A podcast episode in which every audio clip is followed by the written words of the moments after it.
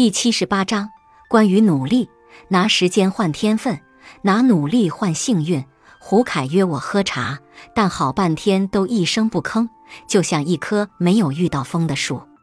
他曾被老板视为公司的未来之星，但仅仅因为晋升的名额被人抢了，他的拼劲儿就泄了一大半，取而代之的是无尽的愤怒和失望，以至于现在的他。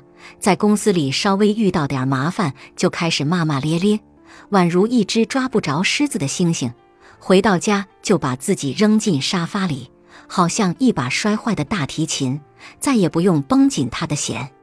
他突然开口了，说自己不想努力了，不想运动，不想控制饮食，不想早睡，不想早起，不想聚会，不想外出，甚至连脸都不想洗。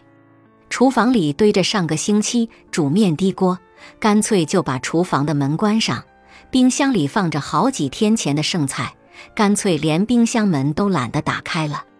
工作日想换一套衣服出门，但昨天穿的衣服似乎又不脏，所以不用洗，但又不能当做干净的衣服收进衣柜里，于是就堆在床头。慢慢的，床上出现了一个又一个的小山包。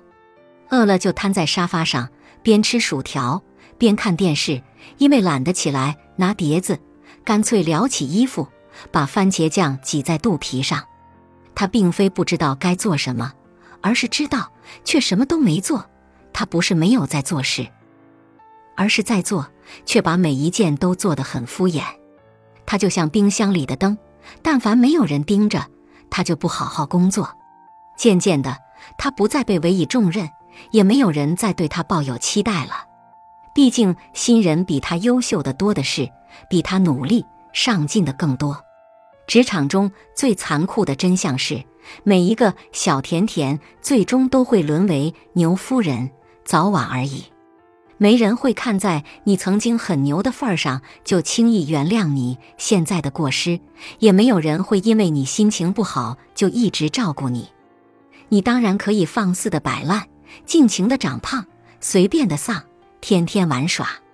你想堕落，没有人会阻拦你；但你想混出名堂，就要做好面对困难的准备。